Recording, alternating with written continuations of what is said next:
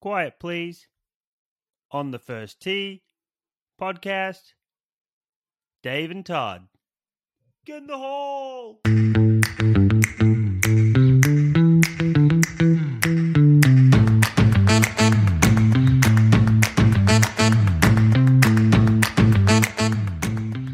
Welcome back, listeners, to another podcast on the first tee. I'm Todd, and joining me as usual is my good mate Dave. How are you today, mate? Mate, that hat. Explain to the listeners what that what hat you're wearing today. This is my tribute to the RBC heritage, mate. It's the nice tartan hat. It's actually a traditional tartan hat from Scotland, uh, and I I'm using it as part of me get up for when I play with the old hickories. But I thought I'd just bring it out today because of the RBC. Match the tartan jacket. Yeah, absolutely. That's exactly what it's done. it looks good. Cheers, mate. Yeah. Does, is it only come out once a year? Does it? Oh, it comes out once a year for the RBC, or if I if I go out and play with the hickories, mate, I want to look like an old Scottish fella. uh, anyhow, um, we're going to mix it up a bit today, listeners. We're going to change the order around a little bit. Uh, Dave's, we've had a couple of questions come in on the socials um, relating to me, unfortunately. Uh, some of my good mates out there who listen to the podcast want to want me to tell a story. So we'll start with that, Dave. I'll let you ask the question and, and I'll go from there. Yeah, that's it. All right, guys, and and just remember, you can you can send us emails um, with questions and all that sort of stuff. So at the first T podcast at gmail.com. So yeah, we'll get into the first question. So your mate Brett, he must be a good mate because they always they always remember these sort of shots, don't they? So apparently, some time ago, you played with him in the Glenmore in the Glenmore Cup, and he wants us to wants us to hear you run us through the eleventh hole. Do you remember? Do you remember back then, mate? I know exactly what he's talking about, mate. So you, you being a member of Glenmore Park, uh, Heritage Valley, why don't you tell us what the 11th hole looks like for starters? It's it's a great hole. It's one of my favourite holes of the course. There, it's just a straight par four, and the the tee shot's not really much danger. You got a bit out of bounds on the right, but that doesn't really come into play unless you spray one really wide. Um, and then it's more around the green where you get your trouble. It's kind of horseshoe, or it's wrapped around with water around the front of the green, and then around the back you've got the big. You got a bunker around the back, and then nothing to the right hand side. If how does that sort of sound? That sound pretty good. Yeah, it sounds right. That sounds right. How long is it? About 369 metres, 370 metres. Three sixty nine. So- yep. So, you what he's getting at, bef- before we get onto that, go to the second question that's been asked for us to describe on the podcast from a, another listener. Because right, I think the two of them tie in together a little bit. Okay, all right, yeah, yeah. So we got we got another one from um from Darren as well, and he wants us to tell him the difference, with like the pros and cons between what we think are between rangefinders and GPS. So, measuring devices, in other words. Yeah, Yeah. Okay.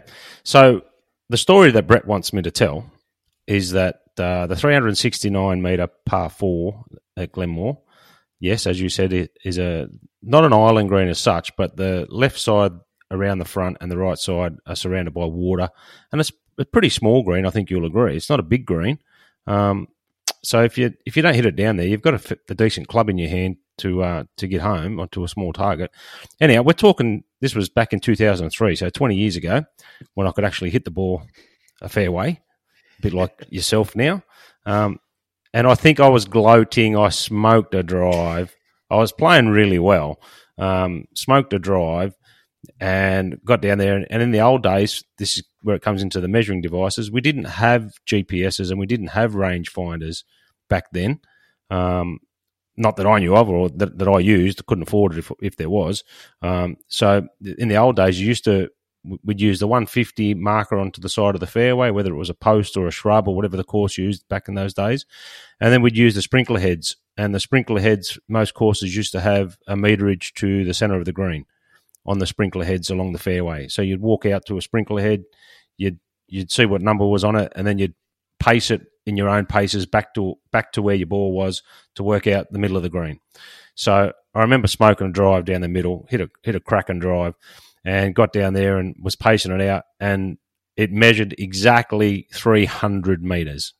Oh, your And- drive did. Yep. The drive measured exactly 300 meters off the tee because we're off the tips because of the Glenmore Cup, and I had right around that 69 metres to the centre of the green. It was, and I remember turning around saying and boasting a little bit, I've just hit that one 300 metres. How good is that? You know, Tiger Woods, who's he? Yeah, exactly. and uh, and then I proceeded to hit me second, of course. Chili dipped it into the water.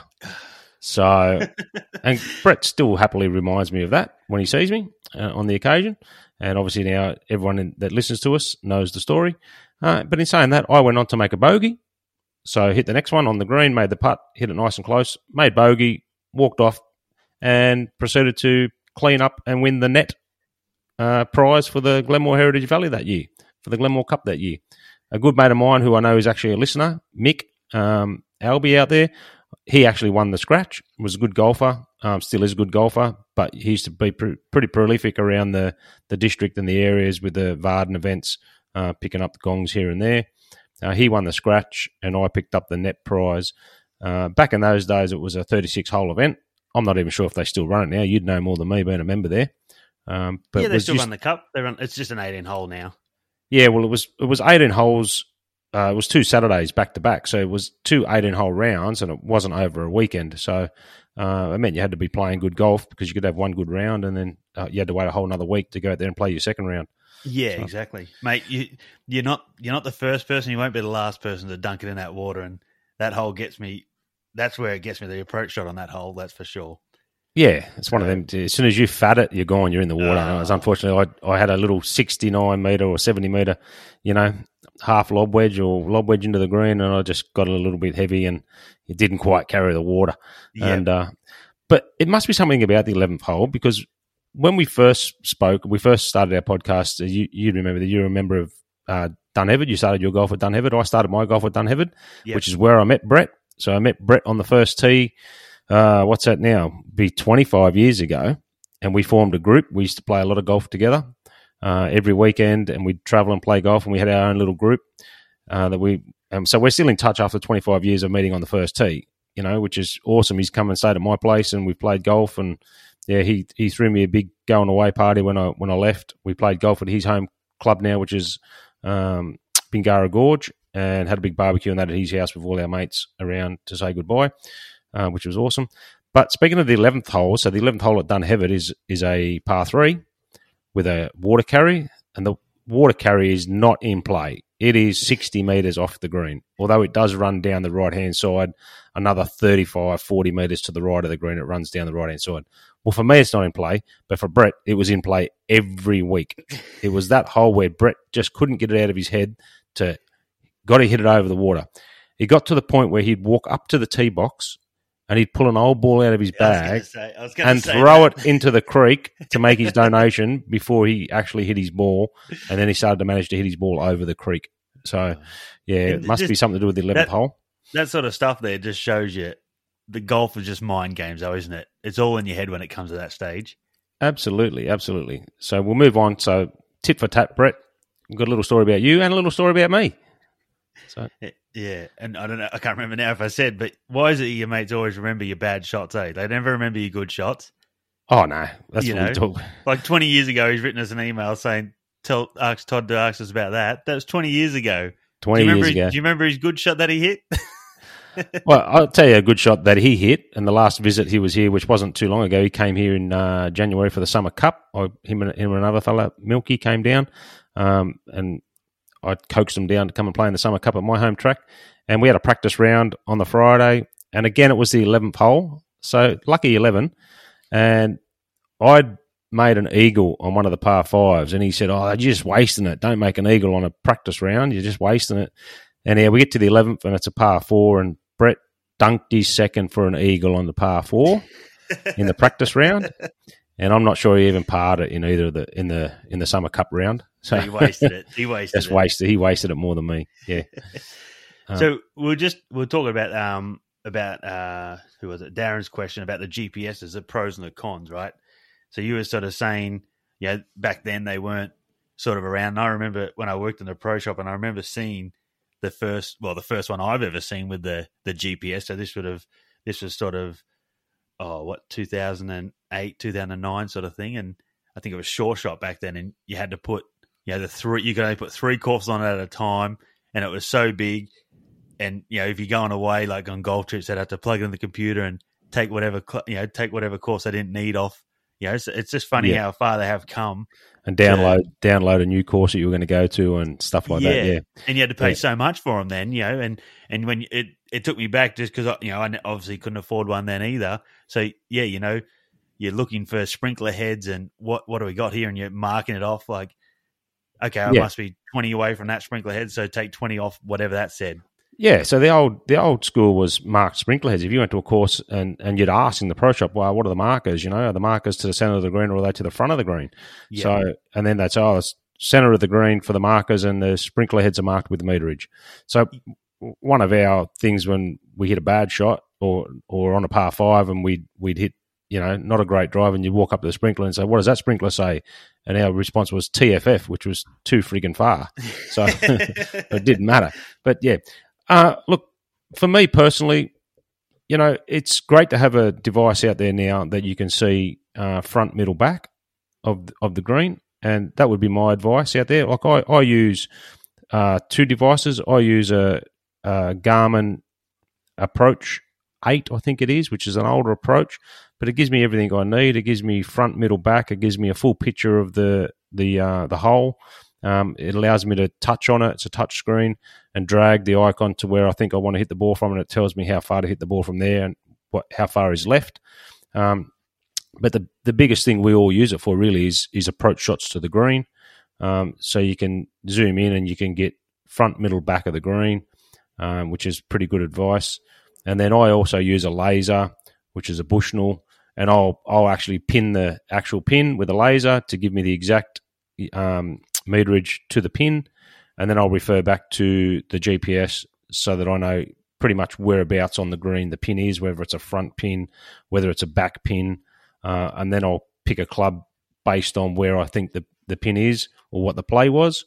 Um, so yeah, I use two, and then I've just recently gone to the Arcos um, sensors on the top of the grips. So people that don't know those, there's a little sensor that you screw into the top of your club, into the grip of your club, and that picks up true data. You leave your phone in your pocket; it's matched to your phone, and you know whilst you're in your swing, it picks up what club you're using, uh, and when you walk to your shot, it it measures exactly how far from start to finish your your shot's gone, um, and it takes a little while. I think it took five rounds to get to the caddy app, and then once you, you get to the caddy app, you can use it to as a as a caddy, and it, it'll give you advice as to what club to hit uh, to Yeah, get to a certain meterage and stuff. Have your own little personal caddy with you every week, which is which is pretty good. Yeah, I haven't used it for that. Um, I've used it mainly just to grab and hold true data um, based on you know new clubs. Uh, you know, I want to know how far exactly they're going. You know, as as we get older, we struggle for distance, and I, you know, you think you still hit the seven iron 150, but in in real real life, you don't. You know, um, Yeah. yeah, and and it's hard to adjust.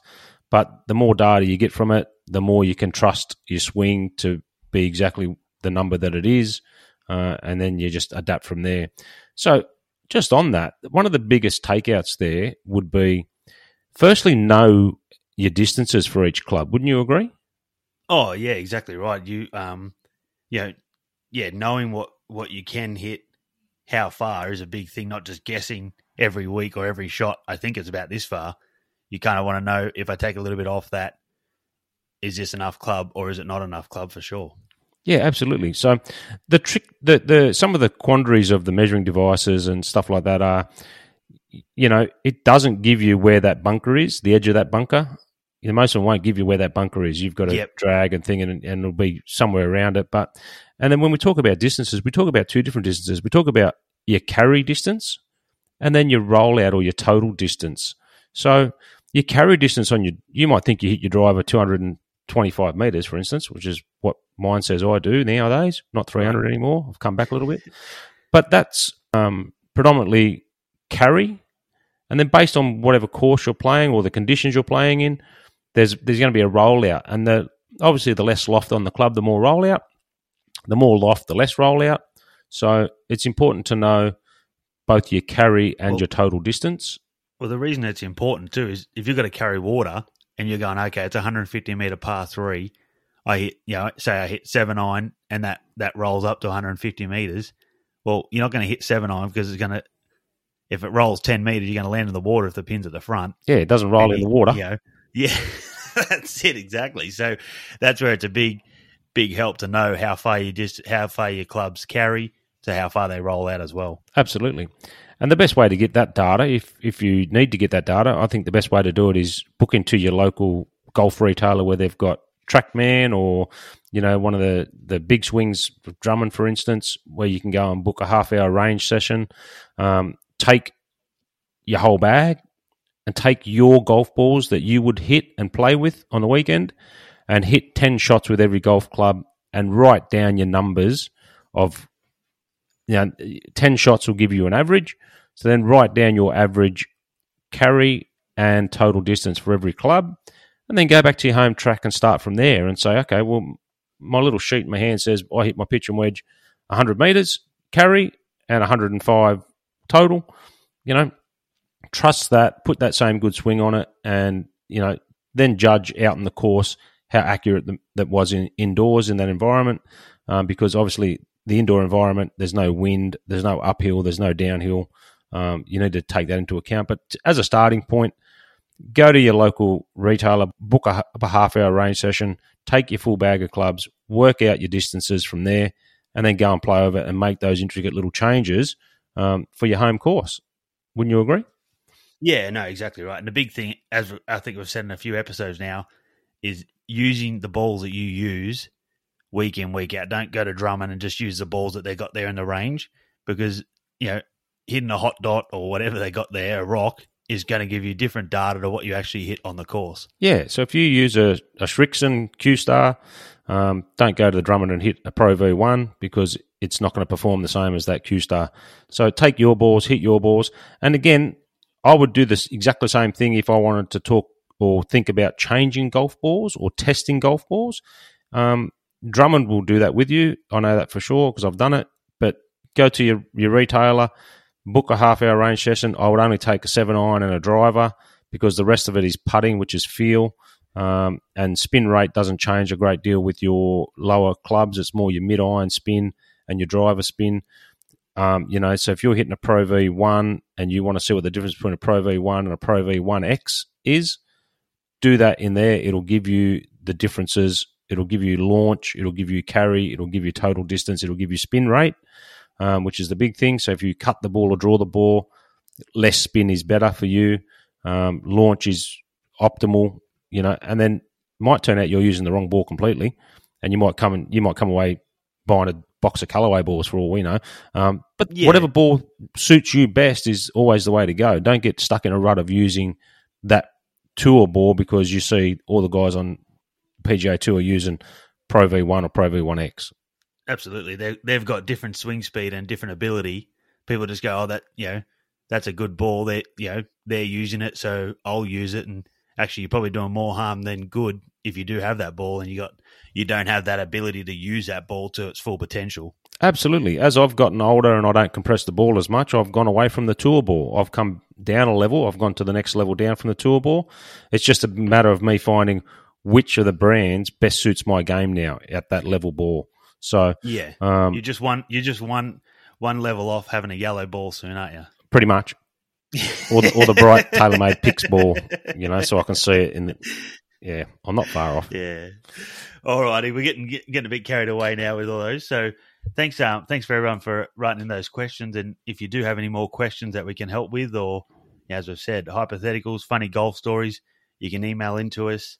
Um, I think even if you if it's a long story, you can maybe even just voice record it, and we can figure out a way how to play the voice on the podcast, so you can get your voice out there, and then we'll respond it through it that way.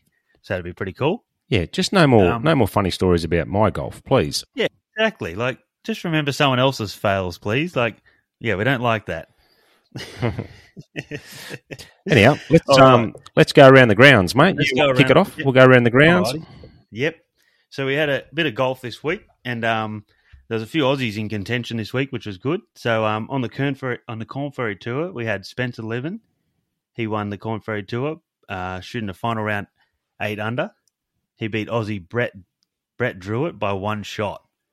Mate, he, that last round of his, Brett Brett just had one under, and that guy had eight under the final round. Wow. Brett Brett must have been. I didn't see any of it, but Brett must have been sitting pretty on the third round. But unfortunately, it's a four day event. That's it. Um, and then we got another Aussie. So Grace Kim on the LPGA tour, getting her first win in her third start How good is that? as a rookie in a playoff. That's so good. Yeah, it's awesome. I think she's won uh, a couple of TPS um, tours here in Australia. Um, I think she's only turned turned pro uh, two years ago. I think at the age of twenty one. Uh, she's only twenty three. Her third start on the LPGA tour. She picks up a win. Uh, you know, in a playoff. I think she birdied seventeen and birdied eighteen to make the playoff, and then birdied the first playoff hole to win. Good on her. Well, that's it. Like you know, when the pressure's not enough, and then you go to a playoff, that just you know times it even more, doesn't it? Yeah, and as a rookie, she's obviously handled that really well to get the win. Uh, she was obviously playing really well, and that that win, I think she pursed close to half a million Australian dollars. Um, will go a long way to helping her um, Set up achieve her goals and yeah, play on the tour full time. absolutely. And then on the Asian tour, um, Kieran Vincent won the Vietnam International on the Asian tour, beating another Aussie by one shot, Kevin Yuan. So yeah, as I said, the Aussies did pretty well this week, and then um, we obviously had uh, Matt Fitzpatrick winning the RBC. Yeah, we'll just go back a step back to Kevin again. Kieran birdied the last hole, um, and Kevin had a putt to birdie for a tie to force a playoff. Unfortunately, didn't get it done. So again, played in the last group. Um, you know, had a good weekend. Just just just missed by a shot. You know, but I think he elevated himself to the top ten inside the top ten of the order of merit with that. Uh, Wade Ormsby, also an Aussie, sitting there in fourth position. And remember, in that tour, the top three um, get advanced to the LIV Tour. So playing for big dollars there, uh, Yeah. and big future. Um, yeah, the RBC, mate. Let's go. I've got Well- my RBC hat on. Well, hold on. Before we get into the RBC, when before we recorded last episode, uh, Will Zalatoris out for the season, mate. Back back surgery. yep. That's a that's a big one. You know, like missing the Ryder Cup. He's had a you know he's been trending for a bit. He's you know had a sore back last year, and now he's come back and it's still not right. But he reckons by the end of the season he should be should be back on it. massive for a young guy, mate, to have that issue so early in his career. Um, Mm. You know, look at Tiger. Tiger's had back fusions after back fusions. Um, you know, let's hope it goes well for him and he rehabs well and he can get back to where he was because I think it's going to take a little bit of uh, recovery and rehab to get back there. He's only a slight build guy, uh, so Mm. you know. Well, he hasn't he hasn't sort of been the same this year. You know, to start the season too, has he? Well, he hasn't played too many tournaments, mate, due to injury. Yeah. yeah. So, Yeah. and those that he has, he hasn't really contended like he did last year. I hate that. I hate when like you know you see it in the tennis and like what the uh, even Tiger Woods like you just think, geez, if people could just be healthy, what they could achieve in their life, you know? Yeah. Well, let's let's go back another step, right? So, as amateur golfers out there, we don't have the perfect technique. And I remember when I first caught up with my longtime coach, um, the first thing he changed in my golf swing was my posture. Right. and he made it a priority for me, um, not so much based on my golf swing, but it, one, it improves your golf swing, but two, it improves your longevity to have a good posture to take the strain off the back, and that's how he explained it to me, and that's why it became a big priority for me to change my posture uh, in my golf swing, and I think. You know, anyone that's that wants to improve or play golf for a long time, it's worth going to see a PGA uh, tour pro, a coach, local PGA professional, um, and and have that couple of first initial lessons to improve your posture because it will limit uh, back injuries long term. Yeah. Oh, absolutely. And you you want to learn the right way. I mean, there's so many different swings out there, but you want to learn the right way so you don't injure yourself. You know, we're out there to have fun. It's a hobby. We want to do it as long as we can. Yep. And yeah, play as long as we can, obviously. So yeah, if we can do it the right way and not get hurt, that'd be perfect. And a, and a good teaching pro will not teach you the textbook swing. They'll teach you a swing that suits your body shape, your your your natural ability. They'll work with your natural ability. They'll just make it um, tighter and safer and, and better for you. So yeah, Which I, I like that because there's, you know, I've had a few lessons from pros and, oh, we want to get your swing like this. It's like, well, that doesn't fit with me, you know, like, so, and it is hard. Like, you, you might have to go through a few club pros to sort of find the right one for you. Everyone's got a different um, approach on how they want it, how they want their um, their students to learn and how to how to have the swing, or they uh, they teach differently. So yeah, try a few different pros if you want to to to find one that suits you. Yeah, definitely. You need to make a connection with someone that you're going to trust. Uh, if you get that Yeah. connection, great. I'm like couldn't recommend it highly enough. You know? Yeah, absolutely. Um, No, that's it. So so the RBC mate, you got you got some stats. I got some stats. Hang on, let's talk about. Um, unfortunately, Will was out. What about Rory not playing? Uh, Three million dollar fine. It was pocket change for Well- Rory, but still an elevated event. So anyone that doesn't know, so obviously this being an elevated event, right after the Masters, I don't know, don't know if that was really a good call, but anyway, they knew the calendar. So if you don't know what an elevated event is, it's um, it's it's more prize money and and a bigger field for the top twenty that won from the PIP last year. They go into these events that are seventeen events through the PGA Tour season, and um, so they did this after LIV. They changed the tour around so they could get better fields and play for more money. Essentially, really, wouldn't you say? and supposedly make them compulsory for these 20 players to show up and play so that they could draw the bigger Yeah. crowds and put the bigger So price can- purse on. So they're allowed to miss one event out of the whole season. And Rory missed Hawaii early on in the year, and now he's missed the RBC Heritage as well. So there's big, big talks this weekend about, you know, and if if he's got personal issues or whatever, fair enough. But you know, he's been the backbone to the uh, the PGA Tour this year, and for him to pull out, I, I don't think the players are very happy with what he's done. No, I just think he didn't want the earbuds in his ear again. Maybe. well, that's true too. And you know, we all know he you know played shocking at the Masters, but you know, golf's a new game next week, isn't it? Really? Absolutely, absolutely, mate. I mean, he's professional. He, you know, he shows up, and, and no one's heard the reason why he's pulled out. I know. Yep. Um, so it'll be interesting to see where he come where he comes from with that. Um, time will tell. Um, so yeah, let's get into the tournament.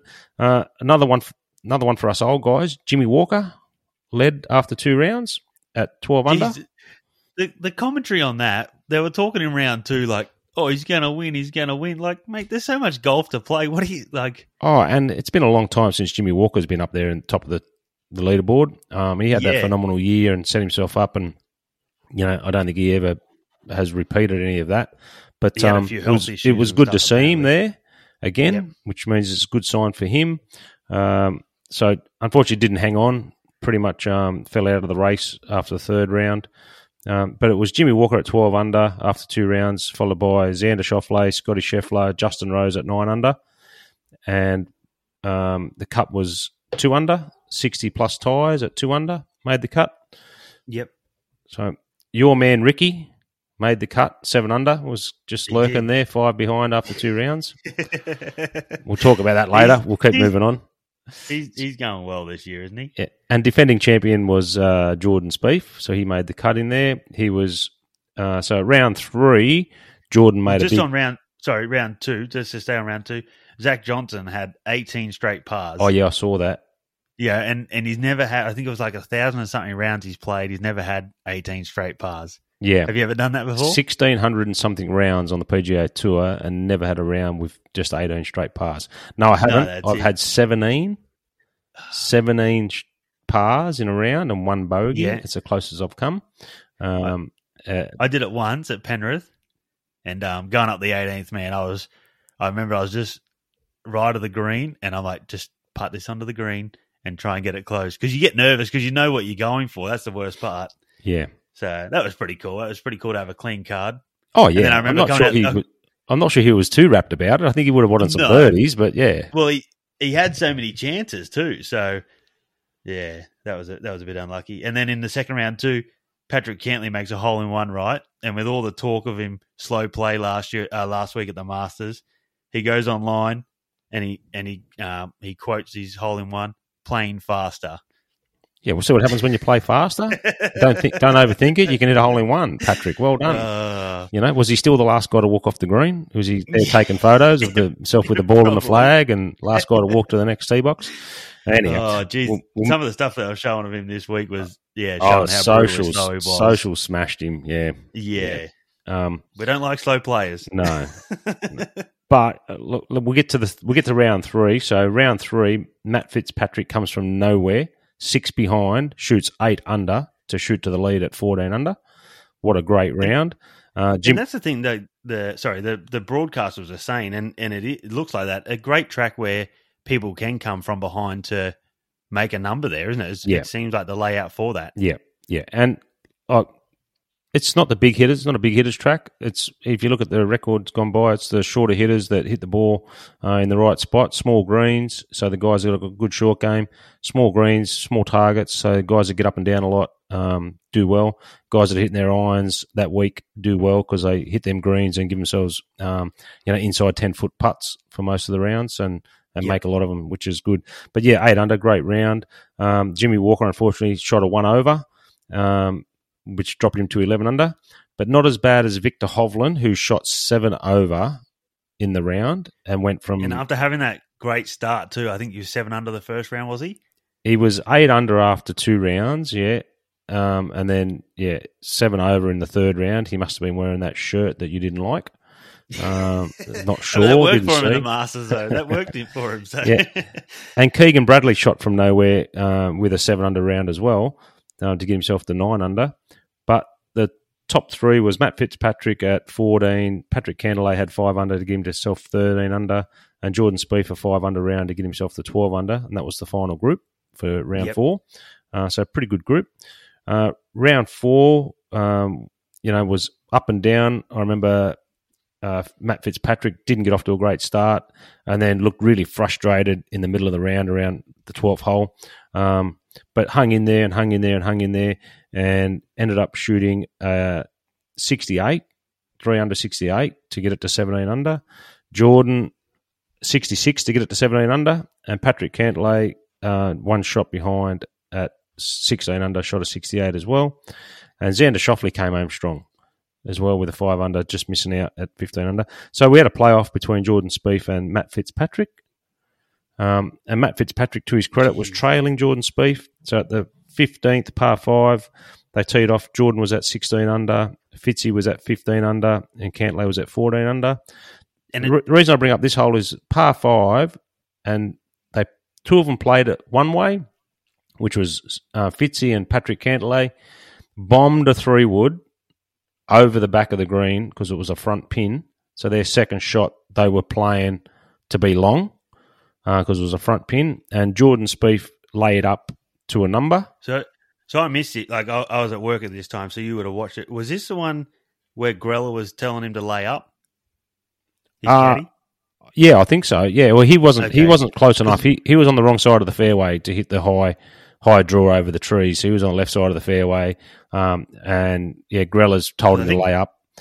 I so- think Jordan wanted to go for it. I think I've heard that Jordan wanted to go for it, but the Grell's like, no, we're laying up to a number. I'm not sure, but yeah, they laid up to a number, and it turned out turned out to be the right move at the end of the day because the the other two blokes uh, went long, and of course Patrick Cantlay's ball was tucked in behind the awning and under the camera stand, and took him 28 minutes to get a ruling.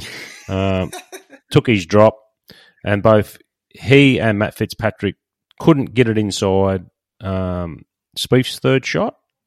So Spieth hit a really good um, wedge shot to the to the front pin, uh, left himself with about eight foot, and then was on the same line as Fitzy. Fitzy made his putt first to tie him, and then Jordan made it over the top um, to to hold the lead by one. And Patrick Cantlay chipped it past the hole, made his putt coming back up the hill uh, to also birdie. But yeah, it was interesting to see.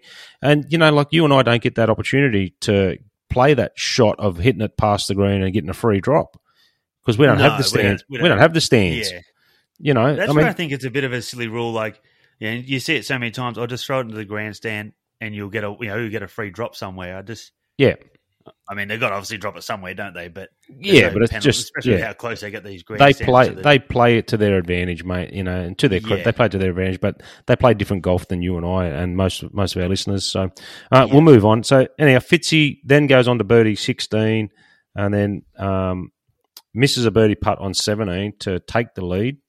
Uh, so they they were square going up eighteen. Uh, they squared eighteen, and then uh, went down eighteen again a second time.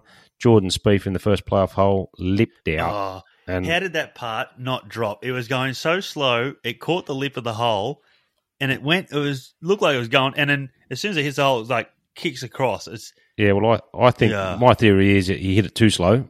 Um, and it took that little volcano of the, the hole rising that we all talk about late in the day, where the whole the edge of the hole rises up, and it was going that slow that it just couldn't get up over the rise and tilted to the right and caught the lip. Had he have hit it a foot past the hole, it, it would have held its line. It would have gone in. Would have would have caught more of the inside of the hole and gone in. But anyhow, then Yeah. they went to seventeen. Um, they squared that, and then on eighteen, the second he time around. Fitzy, yeah, he, he adjusted, and this is where we're talking about distances and knowing your distances, because in the first time around, he hit it a cracking shot, thought it was all over the flag, landed past the flag, rolled out Right. 20 metres past. Um, and then the second time around, he's he's adjusted, hit it just over the bunker, which was the perfect number, and then landed, released forward to a, within a foot of the hole. Um, was Yep. pretty much a tap in. So, now to his credit, it was well done. Um, interesting It's- it- fact. Interesting fact. What do you think of his cross-handed chipping for Fitzy? Yeah, we, well, we saw it a lot like last year when he won the US Open, Yep. and um, it it seems it seems awkward, doesn't it? It seems, yeah, like I know some people that do some weird stuff to their chipping, but or their putting, they putt on the different side of the ball. It it does um, yeah, it seems it seems very rigid, but whatever works works, doesn't it? Yeah, it just goes to show, mate. There's no right, right or wrong way to do it. Just Mm. do it the best way that However- suits you. You know, gets the job done. you feel Really, comfortable, yeah, however you feel comfortable over the ball, and that's what you think works, then then just do that. yeah. Anyone that's reading Arnold Palmer's "How to Swing a Golf Club" book, just throw it in the bin. You know, because there is no way. Just swing it the best way you can. You know, yeah, um, or go and see your PGA Tour pro for a lesson. Um, Yeah, that's That's it. That's not us. We're not here Just to teach you. How start- to, we're not here to tell you how to swing. We better start getting commission, mate, after referring these PGA pros for lessons. Yeah.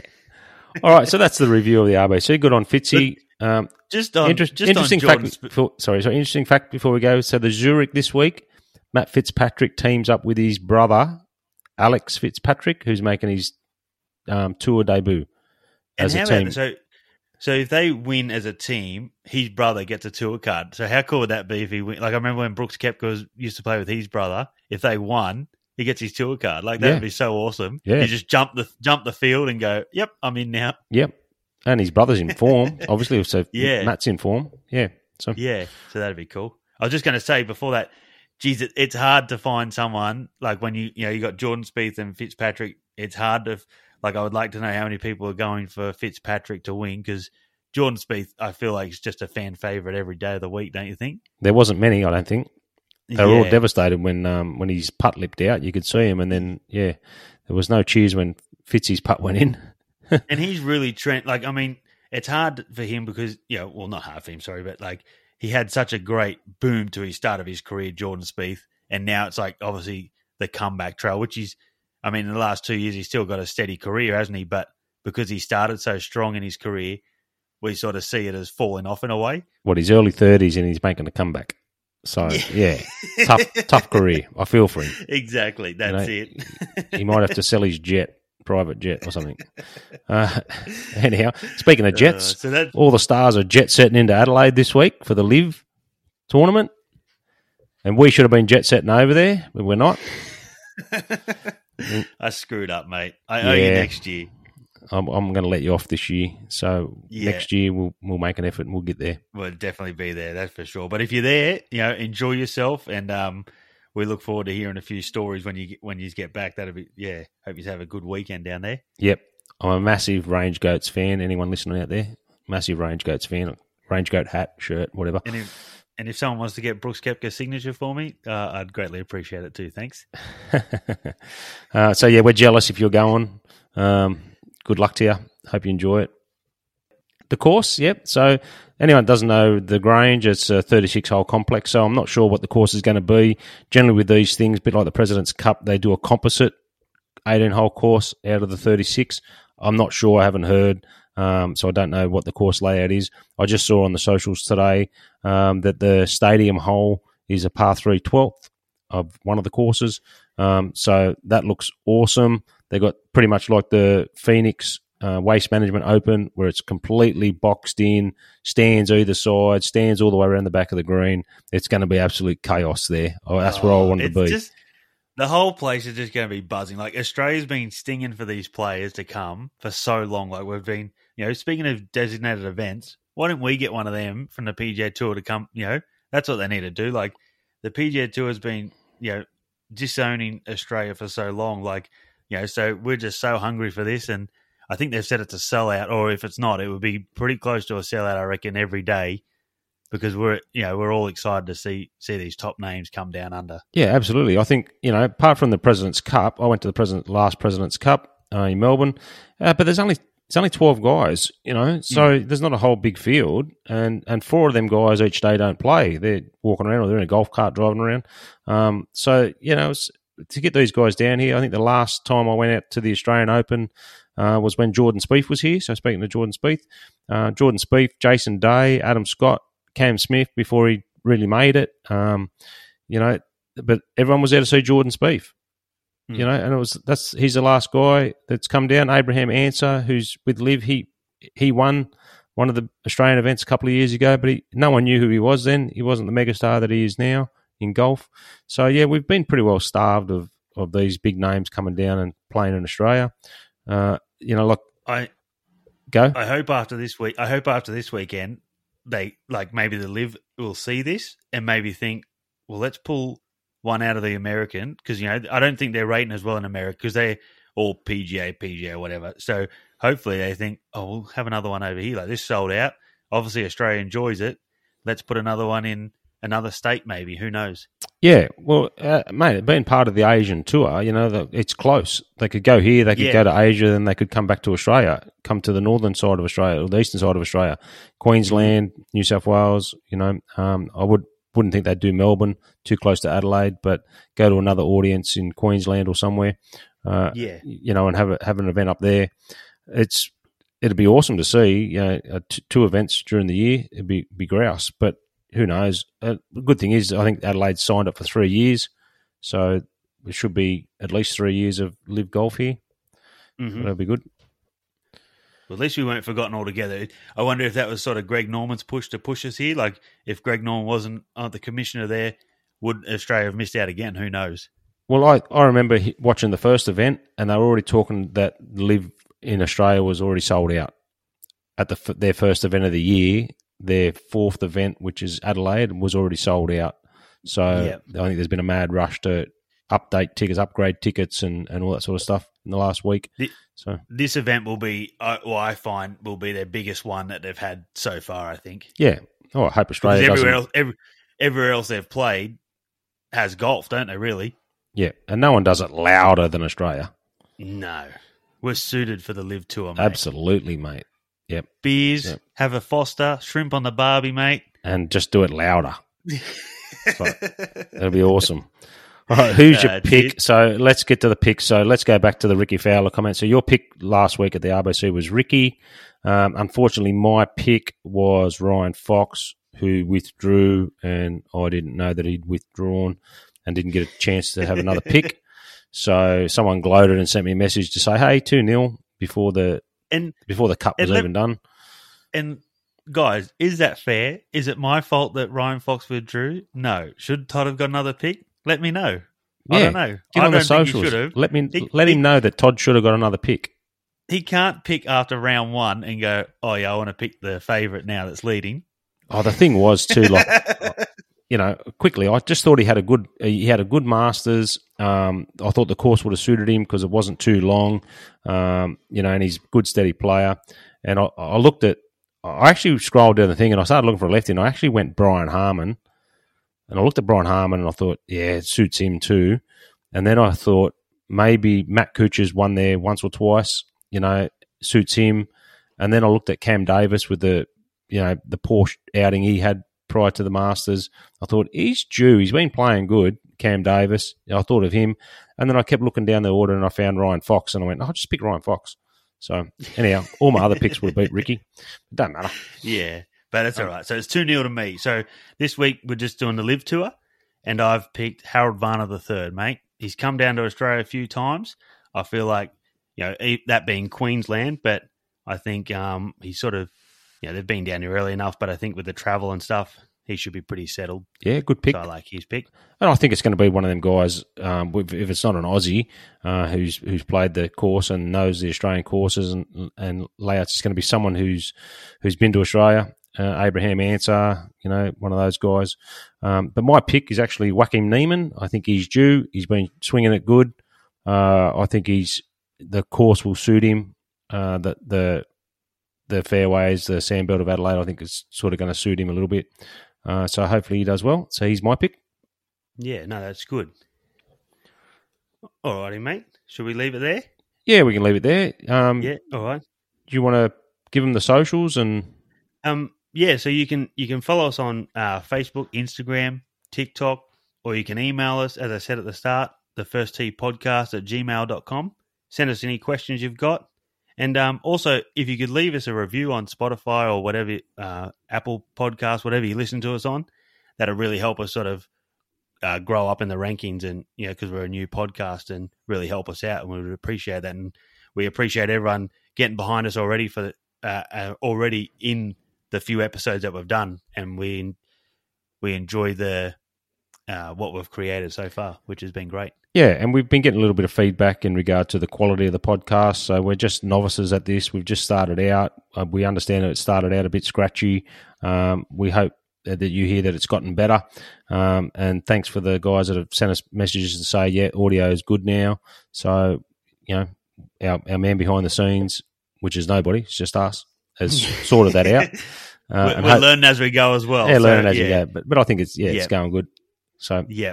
thanks, everyone. So, um, yeah, have a great weekend and enjoy the LIV tour in Adelaide, guys. Let's And we'll speak to you next week. Yeah, we'll review the LIV Tour next week. I'm looking forward to it. Enjoy. Happy golfing. See you. Happy golfing.